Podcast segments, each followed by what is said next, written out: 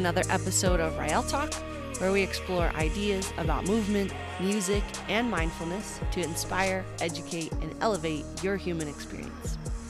I am very excited to introduce today's guests, Sam Salwey and Raquel Hernandez Cruz, who are the ringleaders of a super unique group called the Yoga Slackers, which is a group of over 150 teachers globally bringing yoga poses not only to the slackline, but finding yogic elements within other body awareness practices such as acrobatics and climbing. Sam decided over a decade ago that the status quo simply was not for him. And in 2004, he packed up his few possessions, began living on the road full time, traveling coast to coast in pursuit of a life that uniquely expressed his values for adventure and extreme living with awareness. His partner Raquel holds a master's in marine biology, but has studied in many traditions of yoga over the years. She's an incredible adventure athlete, Ashtanga yoga teacher, and is the mastermind behind the Yoga Slackers growth. We had a great chat today, and as you can imagine, we talked a lot about the dynamic state of balance, given that most of what they do has to do with balancing their bodies, uh, their time, and their relationships, etc. But Sam and Raquel's nomadic partnership provides an amazing example of how pursuing extremes can cultivate awareness and expand your threshold for experiencing greater states of balance, happiness, and ease, while also just becoming a better human in your life. I hope you enjoy our conversation as much as I did. It brought a lot of really great insight um, and inspiration to me. And without any further ado, here's Sam and Raquel. Sam and Raquel, thank you so much for being here and welcome to the show. It's a, a sweet honor to have you guys as guests. And um, tell me where you are right now. Uh, we're in Bishop, California. It's great to be on the show, Britta. Thanks for having us. For those of you that don't know, uh, Sam and Raquel are part of a group of teachers called the Yoga Slackers, and they are I would describe you as lovers of movement and lovers of each other as well. And uh, they have, you know, you and I met, uh, Sam and Raquel, at the Yoga Slackers teacher training in what was that, 2012? Yeah, 2012.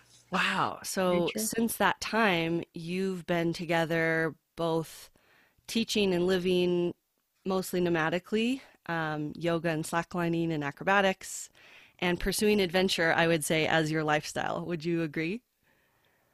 Yeah, it's we've been blending like all the principles of yoga slackers as we live in a very small space. Uh, we were together for five years in 28 square feet, and recently moved up to now we have 60 square feet. So yeah, very small spaces. Massive upgrade. I mean, more than doubled your space.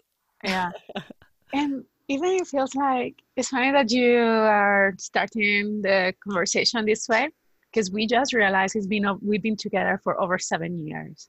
Yeah. Uh, so it's it's a long time when you think about it, but I still feel like we just met. yeah. Gotta keep the mystery, Britta. I there was some mystery that happened at the teacher training. I recall, you know, looking around and being like, "Oh, there's something happening there. That's, connection. All right, I'm I, I, see that. I'm cool with that." no, yeah, it's it's uh it's interesting for us to be like traveling and teaching, and we did something that is not uh, like people talk against it, which is having a relationship between a teacher and a student at some point or another. And then for us, it happened to, you know, worked out. We've been together seven years and counting.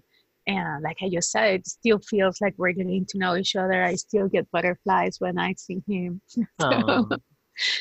I would love if you could, just for the sake of my audience, describe what what is the yoga slackers or what are the yoga slackers and what's kind of your mission right now or your greater vision for what you two are doing as a part of the Yoga Slackers brand and business? That's a, a multi layered question for sure.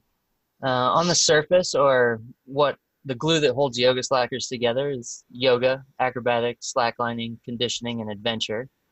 Um, but we're really looking to identify what your core passion is as an individual and then help you create or find a system that facilitates that expression in a regenerative way.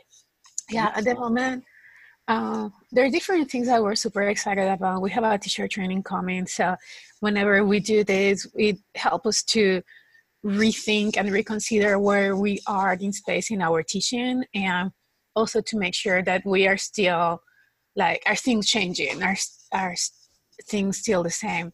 And for us like definitely the yoga is very important.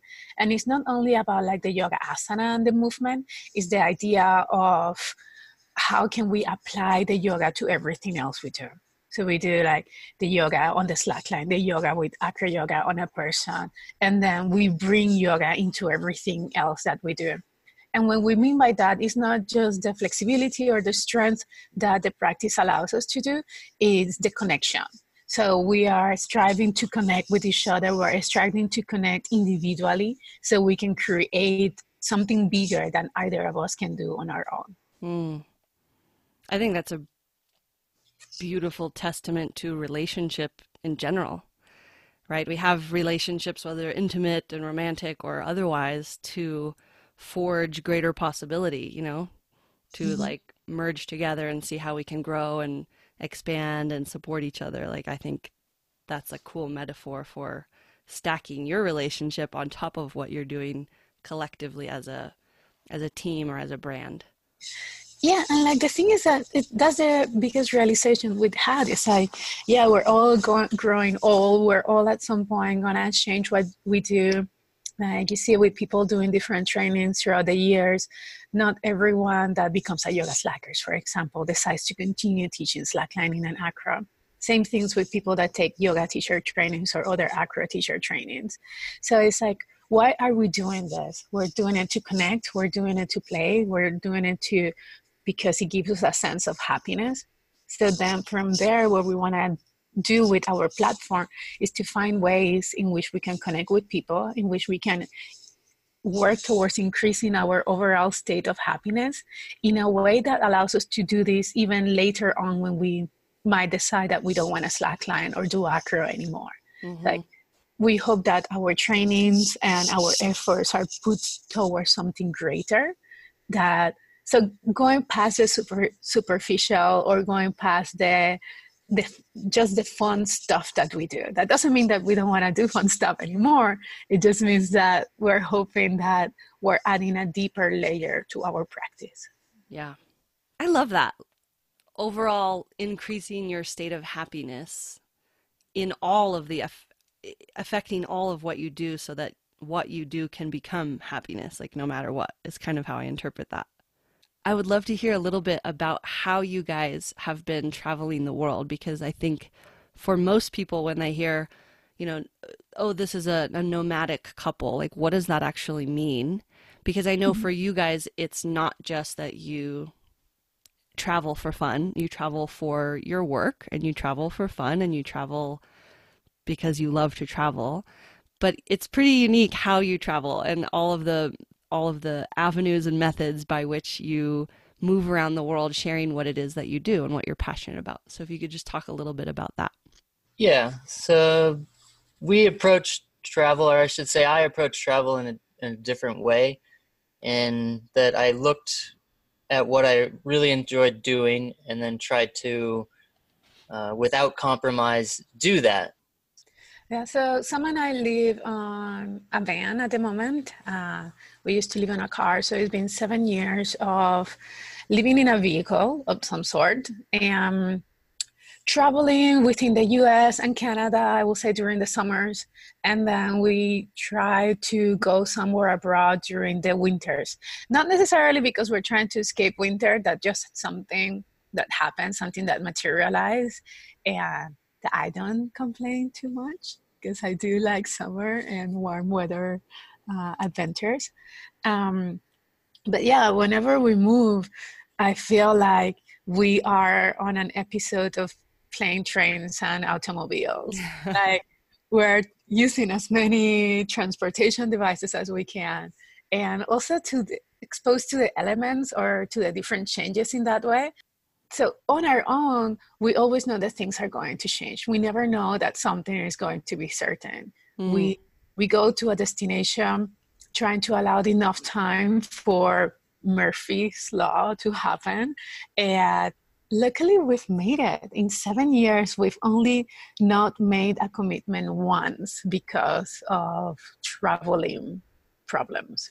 That's a pretty good uh, record yeah i think that's pretty impressive. Especially with the places that you travel to and like i said you know your mode of transportation is often maybe less reliable than like a very very luxurious car or train or first class business flying somewhere. I mean i'm i'm certain the way that you choose to travel is like a reflection of your lifestyle like what you said sam i do what i love to do without compromise. So let's go to thailand. Let's get there. No matter what happens you know we'll have to forge through the ocean if we need to to get there. And i think that's i think that's cool. I think it's really inspiring. Uh, i think with even with that sense is that we sam decided to start a travel well you didn't even decided to start a travel and you kind of like started doing it and then just simply never came back home and I never really decided to join a car with Sam. I moved into a car and decided to be nomad. It was something that just kind of happened. Yeah, and that's what I was alluding to earlier. It's it's more looking at what you really enjoy doing with your time and then creating a life around it. Instead of doing something you might not want to do with your time to create a life later, more craft every moment of every day into something that you enjoy and want to be part of and pushes you to to just be in the places you want to be i guess. Right. And even with that being like the most asked question the, the question we get asked the most is how do you do it? And usually when people mean that it's like how do you do you afford to do this? The reality is that we started traveling before we could afford it. It was more a this is what we're going to do and we'll make it happen. Mm. i would say the first big trip that we took together was to south america and we went to south america for three months without a job without like a plan and luckily know we both were teaching already slacklining. That's how we met. We were teaching both acro so we kind of like went city by city just offering our services. And we went South America for three months, three people living on on acro and slacklining. And on three months, we came back each, I think it was either each or total, total, total, we spent $500. So we were on the whole $500. But so, that was after we bought a van for $3,000 that immediately broke down. So we recovered that cost. Of course. That's a longer story. Murphy's Law. Yeah. yeah, Murphy. Oh my God. That's why we should have called that Murphy's Law truth. Yeah. Uh, but yeah, like that's the thing is like we made it happen, and then you can come back and being like, oh my god, I tried to do this teaching gig and I lost five hundred dollars, which is not what we were intending to do. So what we saw is like we took a three month vacation that cost us five hundred dollars. So if you shift your perspective Mm. First, you can do a lot more and you can enjoy it and you can have fun in the process, and then you're excited to do it again. Exactly. And then, like, what I've found out after, you know, 15 years of traveling um, is that what you're investing in is yourself, but as you invest in yourself, you're investing in the people around you in the community, and you're creating a much larger coalition of people that are willing to go out of their way to give you a hand or whatever mm. because you've enriched their life by bringing them stories or inspiring them to get out of their comfort zone and really if you live a passionate inspired life other people are drawn to do the same thing with their time mm. and you want to spend time around people that are like-minded so you tend to create a really cool group of people that are, are out there either wanting to have the courage to do what you're doing or doing what you're doing. And when those kind of energies come together, really amazing things happen. People stop doing um, the normal nine to five thing because they didn't want to be doing it in the first place. It's just someone told them to do that. and so you just see lives open up and change in a positive way it's it's nice to have examples of doing things another way uh, not so you do something the same way but you can see that there's another way of doing things and that way could be whatever way you want it to be mm-hmm. the yoga of possibility in a way is what you're exploring yeah, because often people joke, it's like, oh no, here's Sam and Raquel, they're gonna have you quit your job, right? And we and it's true a lot of people have quit their job in a way of another because meeting us or following what we're doing. But the thing is that we're not asking people or we're not telling people quit your job become a nomad and do exactly what we're doing. It's like what sam was saying is do you want to do what you're doing and we find so many people that unfortunately are doing things that are not really called on to do is things that for some reason they're doing out of commitment, out of expectation. And I think it's really beautiful that they get to reconsider what they're doing. Some end up quitting their jobs and finding another job that they love, right? So it's not the question is, do you want to do what we're doing? Instead of living a nomad life, is we're hoping to inspire people to do what we're doing, which is to follow our passion. So it's like, mm. are you following your passion? Yeah. And I mean, the simplest thing to do is just look at what you need from your employment and then see if there's another way to get that. So look look at like the why you're doing it, and if it's for security, if it's for money, um, if yeah, then look at other ways of achieving that that make you happy in the process. It's it's definitely possible. I mean, the internet has unlocked an amazing amount of work opportunity in this world and and that's just through connection i mean so you can even boil internet back one layer and um, like the source of all goodness is connection right yeah. so if you have the right connection and the ability to connect the right communities then you can create a lifestyle of service that provides for you as well yeah that's that's just it. I mean, that's definitely how you guys have inspired me personally, and I know for a fact the the many people in my extended network um, have been impacted by you in similar ways. You know, it's about taking the time to really evaluate honestly what am I doing and why am I doing it, and how can I, like you said, Sam, shift my perspective to experience life in those rich ways outside of the norm not mm. because there's really a norm, but like everybody has a different norm that maybe they haven't even been willing or curious enough to explore. How do you, um, in all of this kind of movement, I mean, you travel extensively, you're attached really only to the few places where you store your gear and you have your vehicle um, and maybe some family ties or, or community ties, but how do you stay grounded with all of that movement and really what does that mean to you? Well, I will start by saying that often people think that we're not attached to things or to places. And I will say that is the opposite. We're just so attached to different places that we can't stop traveling because then we will stop seeing those places and those people. Uh, how do we stay grounded? We're not very balanced on a daily basis. Like people are like, oh, do you do yoga every day? Do you slack in any day? Do you do anything every day? And I would say that the only thing we do every day is brush our teeth. And even that, sometimes struggling, there might be a day or two that that might have not happened. Um, but we like to say that we balance throughout the year. Like if we look at the bigger picture, then we definitely have times in which we decide to dedicate to our yoga practice. Or times in which we're like oh we're definitely teaching during this period of time which usually means we don't have time for our personal practices.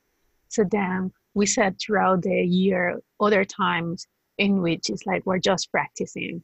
Or other times in which we go on adventures and refuel um, our need or or our desires to do things for our own yeah. I think yeah. I ask that also because when I speak with people about how much I travel, which is pale in comparison to you guys, the question I get a lot is, wow, that must be so imbalancing or you must be so ungrounded because you're constantly moving around. And so I guess another question, maybe this could be for Sam, is is it important for you, Sam, to feel grounded? Um, yeah, grounded is an interesting concept. I think it's more like do you feel connected to a foundation? And like a boat is a very solid foundation. It's just on a moving body of water, so you can move it around. Um, just looking for an analogy, possibly. Um, so you can put a lot of effort, build a really cool machine, and and be grounded, but that machine moves you around. So you don't have to have like a grounded thing attached to the ground. Right. I'm looking for. Um, and so, what grounds me would be living authentically. Like, mm-hmm. if you are on the path that calls you, then you're to feel at home in that path. Um, so again, going back to the the why you're doing what you're doing, and really checking in with that um, will help you understand what grounds you. Right? For me, I've noticed that I feel more at home when I'm driving than any other time. I feel connected, um, at peace, and I feel some sense of control and direction in my life, as well as uh, like a, a, calming sense where it's like a meditation almost, uh, where your mind can can be focused but drift as well. So, mm-hmm. And and I get that same sense in yoga, acrobatics, slacklining. Um, so yeah, it's really that's that would be I guess my why to to why I exist is to have that feeling. yeah, so that that's kind of a good uh, a good period to that question is you're pursuing that sense of being through what you are doing. Yeah, and and yeah, just having that solid foundation um, to build off of. So understanding your why and then building everything on top of that is is what's helped us get get here. And then uh, being able to adapt that why as well and realizing where the gaps are. Like the the newest thing for us it's not super new but over the last two years we really uh, focusing on uh, the concept of nonviolent communication um, because if you look at earlier speaking about connection it's like how do you connect as a human you have nonverbal communication and verbal communication and how can you share your needs with another person without uh, causing some sort of inflammation right mm. so seamlessly share your needs but without sounding annoying or or making it the other person's job to fill your needs more just putting your needs out there in a way that can they can be received and then you can solve them yourself or the community around you can help you solve them but. And even in that sense uh, like yeah nonviolent communication is good to share to talk to other people and maintain unity but for me it's more i mean for me it's like the practice goes deeper. It's like am i talking violently to myself or am i doing things that are violent to my nature and that's when things like wow yeah it's all yoga it's all connected with all our practices and we're looking for the same things. It's pretty cool in that sense. Well everyone needs i guess that uh that mirror or that space for reflection you know whether it's like you said the way that you communicate and connect with your partner or your community or your colleagues um, and especially yourself, like everyone has certain needs and, and certain boundaries or space that they need to just feel themselves and feel connected to themselves. What can you share about your your personal relationship in that regard? Like how do you how do you relate to each other in so such close proximity all the damn time? I mean i think my husband and i spend a lot of time together. We do. But I feel like it's nothing again in in context of how you guys live. So do you consciously create space or time for yourselves and how do you manage that communication? Honestly, I don't think we do. But in a sense, I don't think we need it. Mm-hmm. Like it feels like we're pretty good about being either really good companions or when we're not being good companions we like oh i would really like this to happen. I, I don't know i haven't feel like like i've had to had my me or my alone time in seven years. In seven years. I think communication is a very important thing that we're doing. Understanding understanding when we're triggering triggering each other has been key and and we're different like in that sense like sam i find his alone time while he's driving long hours which for me is like my me time is through movement right? So i can feel like and i'm still working on doing this nicer right? But i can feel like when i haven't been moving for a while, which for a while for me we've discovered is two days. It's as much as I can take. Is have like, okay, I can feel the annoyance level towards everything increasing. I need to go and go on a run or go on a bike ride or go swimming. But that doesn't mean I have to go on my own. Like I actually really enjoy when we do it together. Mm-hmm. Yeah. And it, it just gets back to the nonviolent communication theory of being able to express your needs without triggering the other person. Your your relationship to me um, it looks and it feels and i've experienced you together as being so smooth. I mean your your relationship and your co-teaching dynamic is so practiced. And like you said sam there's a lot of connection that i think you guys have practiced. The way that you move together i mean watching you teach slacklining and acro, um, the way that you share responsibilities on the road and in a teaching setting or just like in your partnership, it, it all feels really seamless to me. And that I'm sure that there's cracks that I don't see that you guys experience. That's in every relationship. But how did you get to that point? You've been together for seven years. Was it just repetition, repetition, repetition? Yeah, it, it's it's repetition with the intent to create something better. Um, I mean, really at, looking at systematic approaches and keeping in mind that the system should serve the end user and not the system itself has been a really powerful mm. um, methodology, maybe like to keep us in check. Because uh, sometimes we create maybe something that um, flows really well, but it's not. It, it's just keeping itself working instead of growing. Uh, so having that awareness as we we create systems to make our lives easier. Uh, also remembering that the people affected by that system need to be served equally as well. So having that as a foundation for making our decisions as we create things together uh, helps. It helps keep me motivated because I feel like there's something systematically uh, systemically broken with the way that the world's working right now. So if i have something uh, like a different angle that i can work at that i feel is actually useful that keeps me motivated to kind of share space with raquel's ideas as well. Do you have like an example just for context?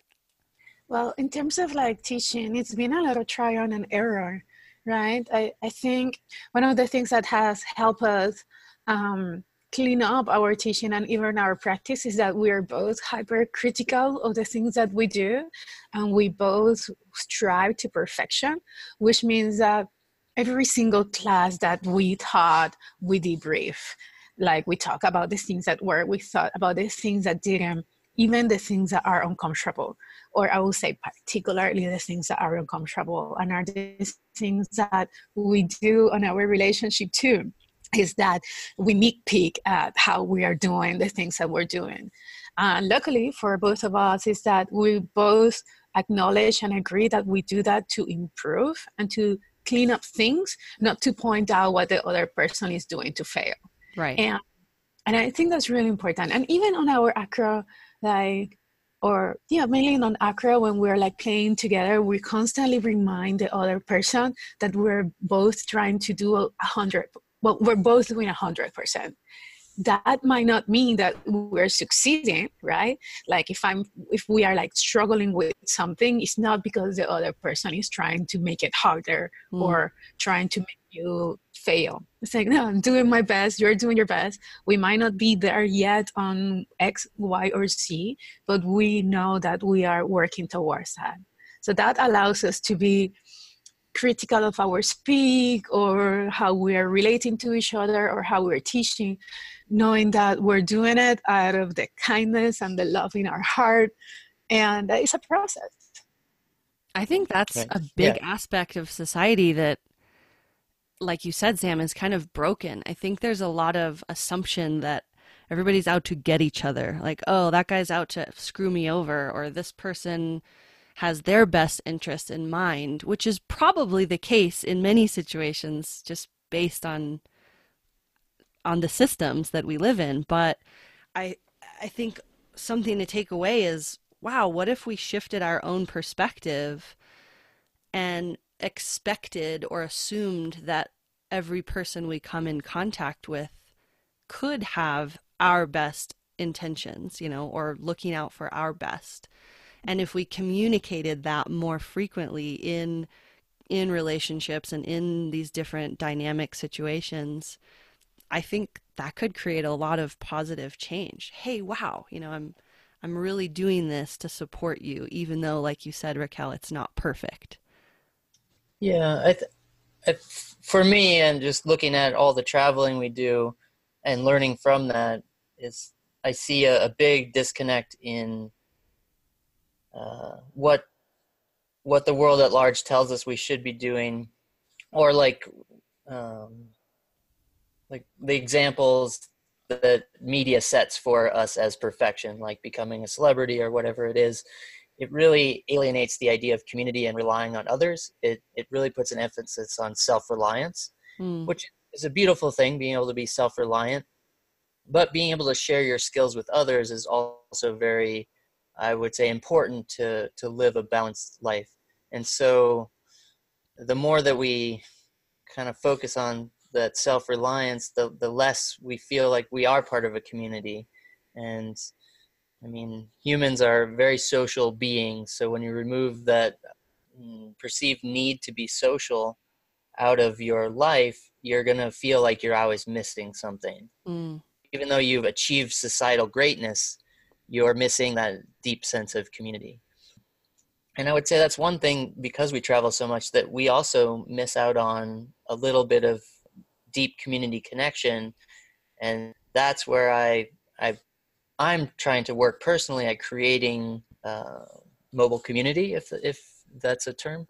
Uh, something now. That, yeah, some way to feel uh, or stay connected uh, without physically being near each other and then also being accountable and providing a service for the community without needing to be in physical proximity to each other not use the internet to just continue to to serve ourselves. Well i feel like you guys have such a a strong and consistent presence across many different communities like you said because you travel but I feel like, you know, in San Diego, people know, oh, Sam and Raquel are coming to teach. There's there's a sense that you have a local presence there. And maybe you don't experience it as, as much on your end because you're gone. So what are some specific ways that you do cultivate that community? Um, I'm not entirely sure we do it on purpose, but I think what we do is that we try to connect with people as humans, right? In I used to see, and sometimes I still see within the different communities in which we teach, the teacher and how they can be placed themselves on a pedestal, and then they have students or followers.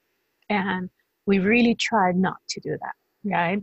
Like we show up to a place, we we teach, but then we hang out. We might not go pop, uh, dancing and pubbing with people, but we try to connect with the individual as we are, right? Like if we are training handstands, we do handstands with them. We allow people to see us fail. Mm. We allow them to see us struggle and train and and just be us. Yeah, and like our teaching is very much about empowering the people around us to be better than us, right? That's kind of our primary goal is how do we give you all the knowledge we have so that you can start where we ended and make something better than what where we're at so that we can be inspired to to catch up to where you are um, and and keep that going instead of just creating uh, a, a ceiling right or something that you can only get this good you can't pass this level. It's really hard so don't even try but you can probably do this thing right below it. Instead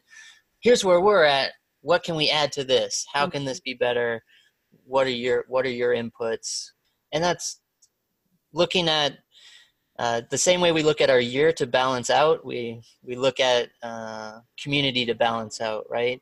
So we work with everyone's strengths to create something bigger than than one person instead of just you know one person excelling. And also the thing is that the ways we like to connect with people and, and the way we like to live in a sense is asking the bigger questions and like I, I think that allows us to connect with individuals quicker mm-hmm. like we are not night people right we don't go pubbing we don't go, don't go like like going out with someone to a place that I cannot speak to you because the music is loud or whatever, we might do that once or twice during the summer. But then the rest of this time is like, oh, can we get to the quiet places where we can actually get to know you? And we do that even do, during our classes. And during our workshops because we try to to be authentic everywhere we are. Like i don't know if we uh, succeed every time but we really try to be authentic. And that even happens within our relationship right? Because we got to know each other so quickly that people are like oh i don't know how you can do that how you can like trust this person and we're like well in the one week that we've been together or like in the one month we probably had connected more with each other than people that has been dating the normal way for months right? And that often happens with our friends or even within our students. They come to an event and it just becomes this bubble in which people get to know each other better and to connect. And then when you leave it's not a stranger yeah, I think you mentioned it earlier, Britta, but it's it's about like being open, authentic, and trust. Like really put yourself out there and trust that people are going to be there for everyone's best interest, right? Mm-hmm. They're they're there to get something out of it, but they're also there to give something that you're missing. And that's what I was trying to get at is like we balance out as a group of people, not as individuals. Right. Right. And oftentimes I think we try to find all the answers in ourselves which is a good challenge because it brings up awareness but then you want to take what you've learned into a community and look to fill a, a, need of a community and then that will help you balance out as an individual as well. Right. Well i, I definitely want to talk a little bit about awareness um, because it's part of your motto as the yoga slackers. Right before we get into awareness though my question is for anyone that might want to be following in your footsteps, you know, as far as creating community and creating a brand that is here to serve others, what recommendations do you have for that person that are like your top three, you know, these are the best things that you can do to pursue those professional relationships? Like, and for me, it would be the first one would be live authentically, right? Like if you're authentic on what you want, if you really know what you want and you're really working towards what you want, you'll make it, regardless of who might be helping you or not. Right. And if you know you don't know what you want, then you need to be out there looking at different things instead of just thinking about looking at different things. Mm-hmm. Then I will say the second thing is that is that as you you sh- you need to show up 100% and i think that's one of the reasons uh, you Britta are so successful as what you do and like you're so good at connecting with people and teaching is that when you show up you are there. You're 100% you're giving it your your all. And because you cannot rely on a teacher or on a mentor to be there for you like the mentors are going to be like this is the path that you can follow if you choose to but then you are the one that are gonna go are gonna go a hundred percent for it. Mm-hmm. and then what will be the third one? No i got lost in your answer. So live authentically then be a hundred percent present and give a hundred percent of your efforts to it. And then i would say you gotta love what you're doing. And they're mm. kind of mm. like a little bit redundant in that sense. But if you are doing this for the money, let's say, this is not the place to be. Mm. Or and I'm not just saying there's no money on Acroyon yoga on slacklining. I'm just saying it's like, please do not do anything just for the money, right? Do it because it brings you satisfaction, because mm. it makes you grow as a human, as an individual, and then the money will follow. So mm. that would be like our three things to do because we have seen we have seen through our years of practice and teaching teachers how to do things and a lot of success stories but also a lot of failure stories. Uh, not everyone is successful at this. And i would say the main thing that makes people not be successful is that they see what the other person has or, or, or they think they are seeing what the other person has and there's like oh i want what Britta has. Mm-hmm. and this is what i see her doing. Let's do it. And not knowing that there's a lot of ups and downs that not everyone path looks the same. At the same time even. Mm-hmm. right? The paths might look the same if you sync them up but most of the time you're not necessarily in sync with the person you're looking at. So you might be looking at the person at their highest point when you're at your lowest point right. And but then you want to make sure when you're at your highest point that you you can see that there's someone at their lowest point and the idea would be to sync those up when you're in a community and also balance it out. So if someone's at their lowest point you're at your highest point instead of just staying up there maybe come down and, and pull that other person up. Yeah. And I think that even like going back to like the whole nonviolent communication thing, because you just mentioned it there, is in that sense of not being violent towards yourself. In that sense that we can be so violent towards ourselves and like when we're comparing ourselves to other people we are being violent in mm-hmm. that sense or we can be right? We can see other people and use them as inspiration and give ourselves words of encouragement. But when it, and that's like that's what we want to inspire others to do and that's what we inspire ourselves to do mm. being like yeah we can use other people as inspiration and being like oh maybe what are they doing differently that i could incorporate to uh, my offering to my teaching or to my personal practice but doing it with the, with that sense of love mm. of like i am just trying to make myself better or help you f- make yourself better but not being like oh this person have this and i don't have it so we talked a lot already, maybe indirectly, about balance. And I know my experience of slacklining specifically and the greater context of all of these things we've been talking about, balance sports, is that balance is this very dynamic state of being, right? It's not a static philosophy or, or, or state.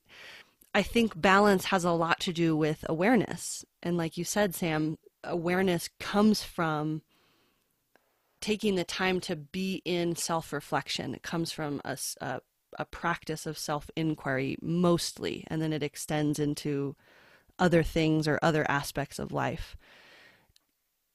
Your motto, and correct me if this is wrong for the yoga slackers as a whole, is extreme living with awareness right? Yeah, that's correct. So, what does the extreme living aspect mean? And then the second part of my question, you can just hold this in your back pocket, is how does extreme relate to awareness? Mm-hmm. So, what does extreme mean? Uh, to know where the balance point is it's helpful to know where the edges are. Mm. Right. So the extreme helps you kind of push into the, your comfort zone, go past the edge, if you will, uh, not to fall off of it, but to expand it. Mm. Right. So you're constantly trying to expand your edges. Um, therefore, your middle, your balance point, is also going to grow, right? So you can be in balance in a bigger space um, than if you have smaller edges.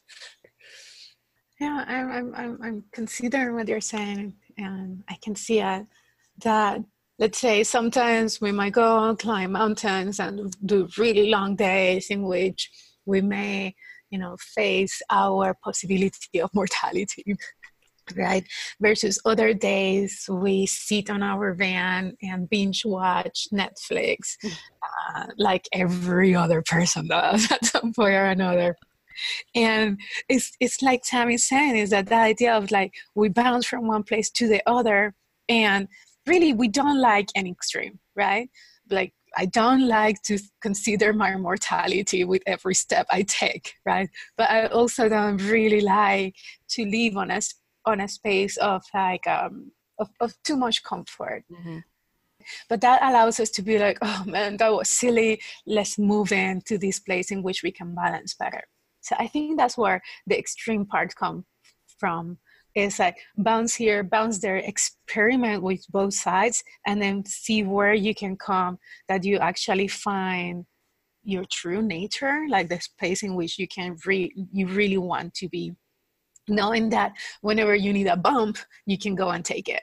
Like, oh, oh maybe because like I feel like balance is it's like this threshold right mm-hmm. and i think if we don't do these things then it's like, like like you were saying the threshold becomes smaller and then like we become annoyed very quickly when you come out of out of that threshold threshold. But if you allowed yourself to experiment with the extreme size of it, that threshold becomes bigger. So then we can find that space of being comfortable, of being at ease, of being happy on more spaces. Yeah, and that that fits into your personal life. But you can also imagine if you expand your uh, awareness, so you're you're making your your awareness bigger, then you can relate to more people. Mm-hmm. It seems to me that we're we're focused as individuals on on surviving right? And then we want to be comfortable as we survive but everyone is doing that in a different zone either because of money because of where they're born because of the environment around them. There's all these constraints. So the quicker you can realize that we're seemingly trying to do the same things in, in different places then you can relate and help others find balance or you can find balance yourself from what others are doing. So it's easier to learn from other people and it's easier to teach other people if you have that awareness. Yeah and it's also like we were considering this a few days ago like the idea that um, as humans we are meant to explore our entire range of emotions right? Like we're not only just you know we all strive to be happy but i would say like overall on your day, on your life. You want to consider what things you're doing to allow happiness to come into your life. But it's okay to explore all the range of emotion, and it's kind of like we need them.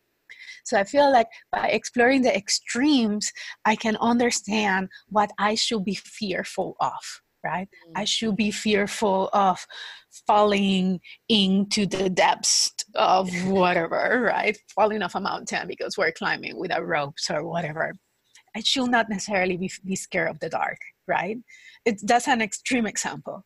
But if I never push myself to actually feel what actual fear should feel like, at what it should come from, then I'm always going, I'm still going to explore, feel those emotions, but those things that are not necessarily conducive to growth in that sense. It gives context, right, to yeah.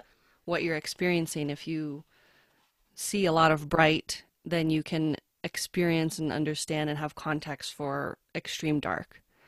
Yeah. And I think what like you said, Sam, balance is this threshold state and as you explore and expand the edges of the extremes, let's call it extreme highlining over a crevice that's thousands of feet long and deep, or the extreme comfort of having a hotel room with room service and heated robes, you know, for a weekend, that threshold of what's realistic as far as your balance and the places where you're able to be comfortable or or adaptable continues to expand. How does how does extreme living relate to maybe softer qualities like peacefulness or your health or things that I don't necessarily consider as like extreme qualities. Like I'm extremely happy, I'm extremely peaceful, I'm extremely content. How does is there a relationship there in this whole methodology or, or equation? You mean going to the softer, the extreme in the softer side of things? Is that what you mean? Yeah. yeah. Are those also extreme pursuits, like the counter position of sharp? I think if you were to look at maybe the color wheel, right? And if you look at the gradient, if you look at if you zoom in, you can see the difference between like a light yellow and a lighter yellow. But if you zoom out, those two colors look exactly the same. So that extreme is just being able to zoom in to any point and seeing that there's a difference between the two parts and then figuring out which side that you feel more comfortable on.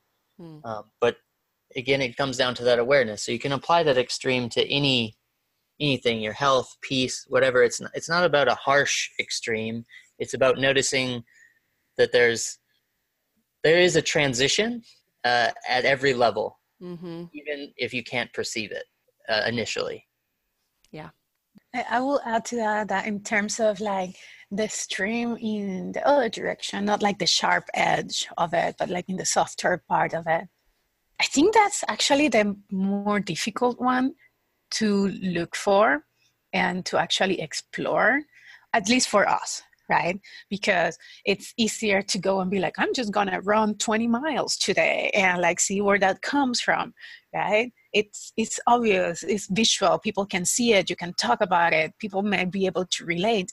But when we think about let's let's take a deeper yoga class, let's do uh, intensive in which we put time to ourselves to practice, do our softer practices. Mm-hmm. Uh, when we decide to sit down and attempt meditation or all these things that are softer in nature, that might be for us a little harder to do is still something that we do because it's, it's, it's, still as hard as running 20 miles sitting for 20 minutes it's as hard to meditate is as hard and often harder than running 20 miles because you can only show that to yourself mm. right mm.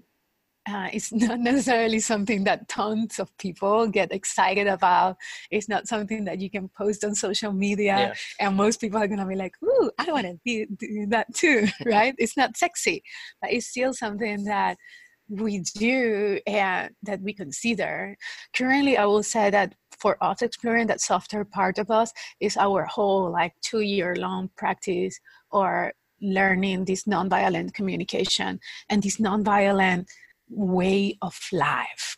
And i was reviewing some books the other day on teaching yoga and it reminded me how you know like the, the first step in the ashtanga the eightfold path you know you have your yamas and niyamas. The first step is the yamas and the first yama is ahimsa non-violence right? So it's like the idea of how can we be non-violent to ourselves and to others and how can we live on that if you were to think about it the softer part of the extreme mm-hmm. um, i relate a lot of that to you know there's so many different like doctrines of philosophy and world religions and spiritual practices one of which I have experience in growing up as a as a Christian or like a non-denominational follower is the the fruits of the spirit, you know, patience, peace, kindness, lovingness, compassion, all of these things.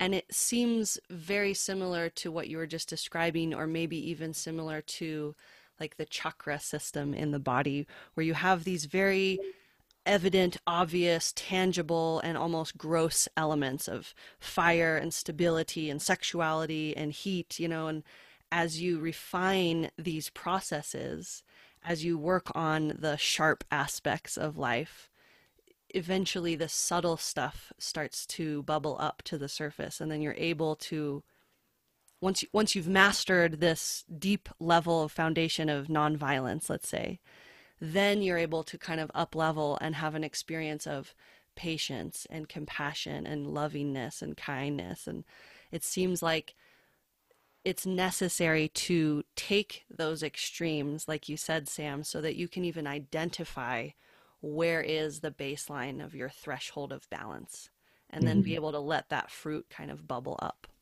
Yeah. Yeah. And just to relate all of this to the slackline because that's kind of what we do um, is the slackline is a great representation of this idea of balance in that um, you there's many ways to react to an imbalance and bringing the idea of breath into the first reaction to an imbalance really helps uh, you realize that you don't have to do necessarily a lot of, of work uh, externally to find that balance. And if mm-hmm. you just breathe, uh, balance will happen. Mm. Right? If you're trying to achieve balance, sometimes you you can achieve it, but you have to do a lot more work. So the more you can look at a situation, check in with that nonviolent um, communication, and that communication is is also uh, nonverbal so like a physical movement so if you make a less violent physical movement you have to make a less violent reaction mm. uh, to oppose it right it it does come down to physics and my understanding of physics is not good enough to talk about it but um, you're pretty good at displaying it physically. Pretty much sam as far as i know you whatever you're doing is like a beautiful display of just your physical prowess and your your your balance. And i would say raquel you have the same quality only sometimes sometimes and differently more eloquent and and and soft. But you both have that very visual application of your understanding of physics. It's very beautiful. yeah. Whether you can describe it or not, I'm not going to say I'm the best person to talk about physics and math because I, yeah, I, right? I cheated on math since I've been in first grade, so we don't need to go down that path. um, well, yeah, just to summarize that slacklining thing I just went on was uh, more like an order of operations. Mm-hmm. Right? There's many ways to achieve balance I would suggest looking for your breath as the first reaction to an imbalance. If that doesn't work, try a subtle movement or so like a subtle change. If that doesn't work, then maybe freak out. You know, try to make your freak out a little less uh, violent so people can uh, understand what your needs are, and then immediately go back to the breath and and repeat. Mm-hmm. yeah, and that's the part in which it goes back to like the whole idea of stream living with awareness is because we want to learn how to be human right?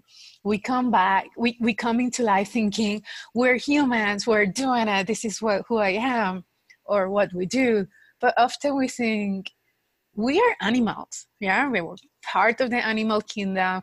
This is the our main array of emotions and the way we relate to each other is often a product of our animal behavior right? Versus what we learn need to learn to do and to be super aware is where does this animalistic view it's okay to use like on a fight flight i'm about to die fall off a cliff versus being like when when do i really need to cultivate my human beingness and that's the part that we need to we personally need to practice the most and we, we personally? we personally us personally me personally. Our human nature is what we are focused on. How can i mm-hmm. become a better human and what skills do i need to own that?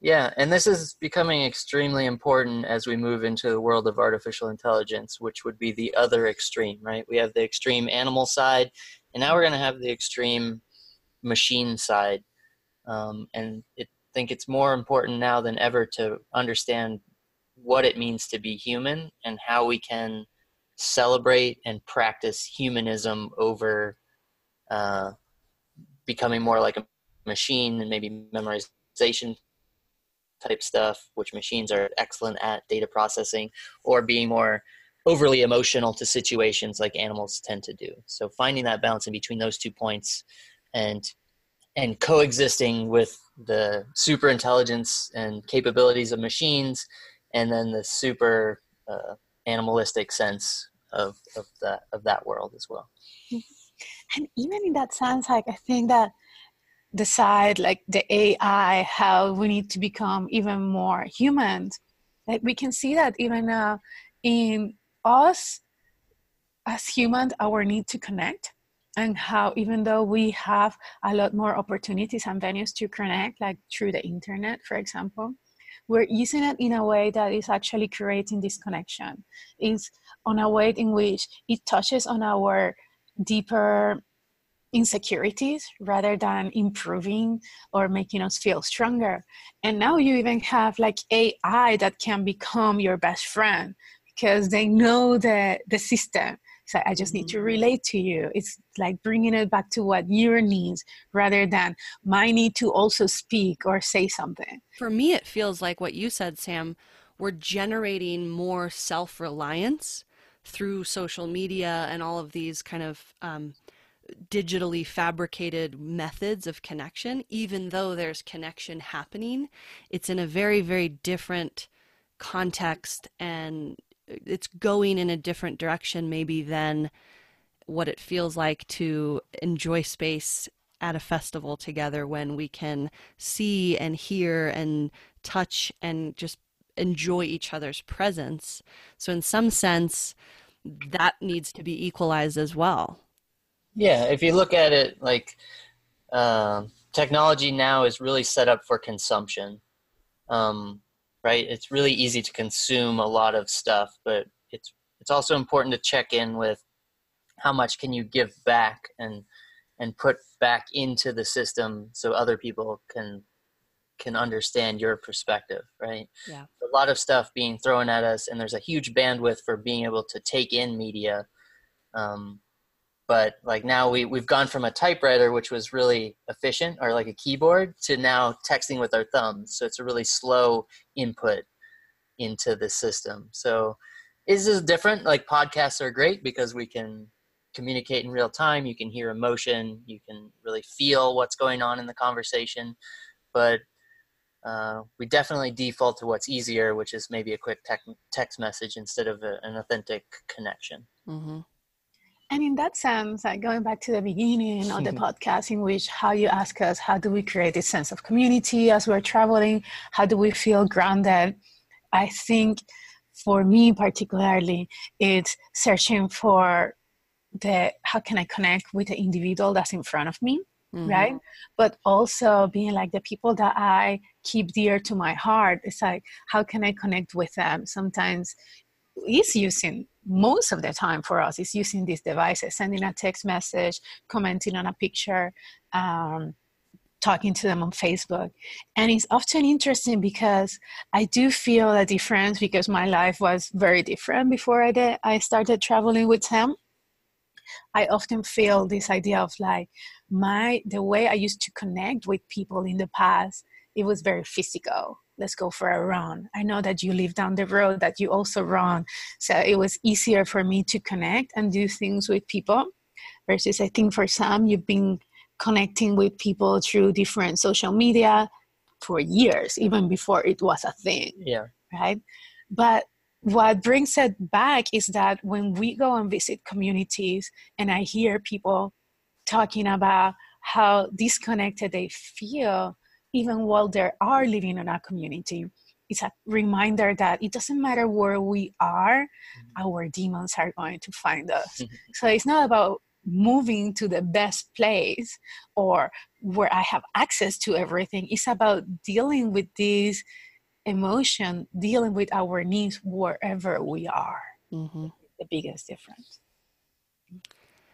well wow we have really touched on so many awesome things and I've really just been enjoying your ability you guys both to to deep dive into these concepts and these questions that are relating, you know, the ideas of movement and of balance and of practice and of spirituality and of seeking. Um, it's been really good for me.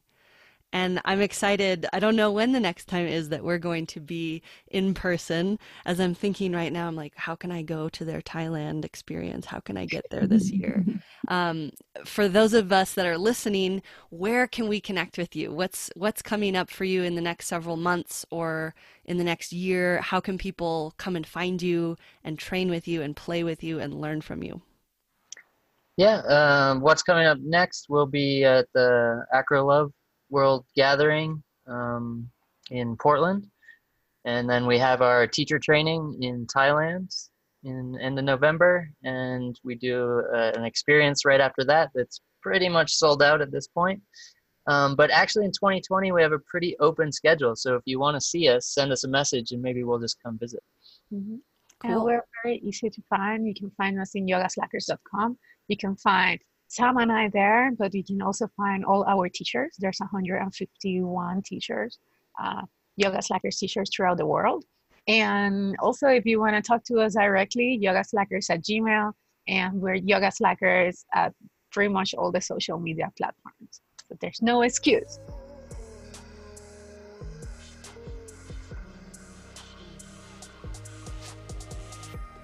Thanks so much for listening to Rael Talk. If you want to learn more about the Yoga Slackers or to connect with Sam and Raquel anywhere around the world, head over to yogaslackers.com. You can find them on social media at Yoga Slackers. And if you enjoyed the show or you have questions or comments, I would love if you could leave a review or a rating on iTunes. It's a great way to help me just increase um, my potential to share these amazing guests and concepts with more people. Um, so please, please feel free to leave a review or share this podcast episode with a friend. Thanks for listening.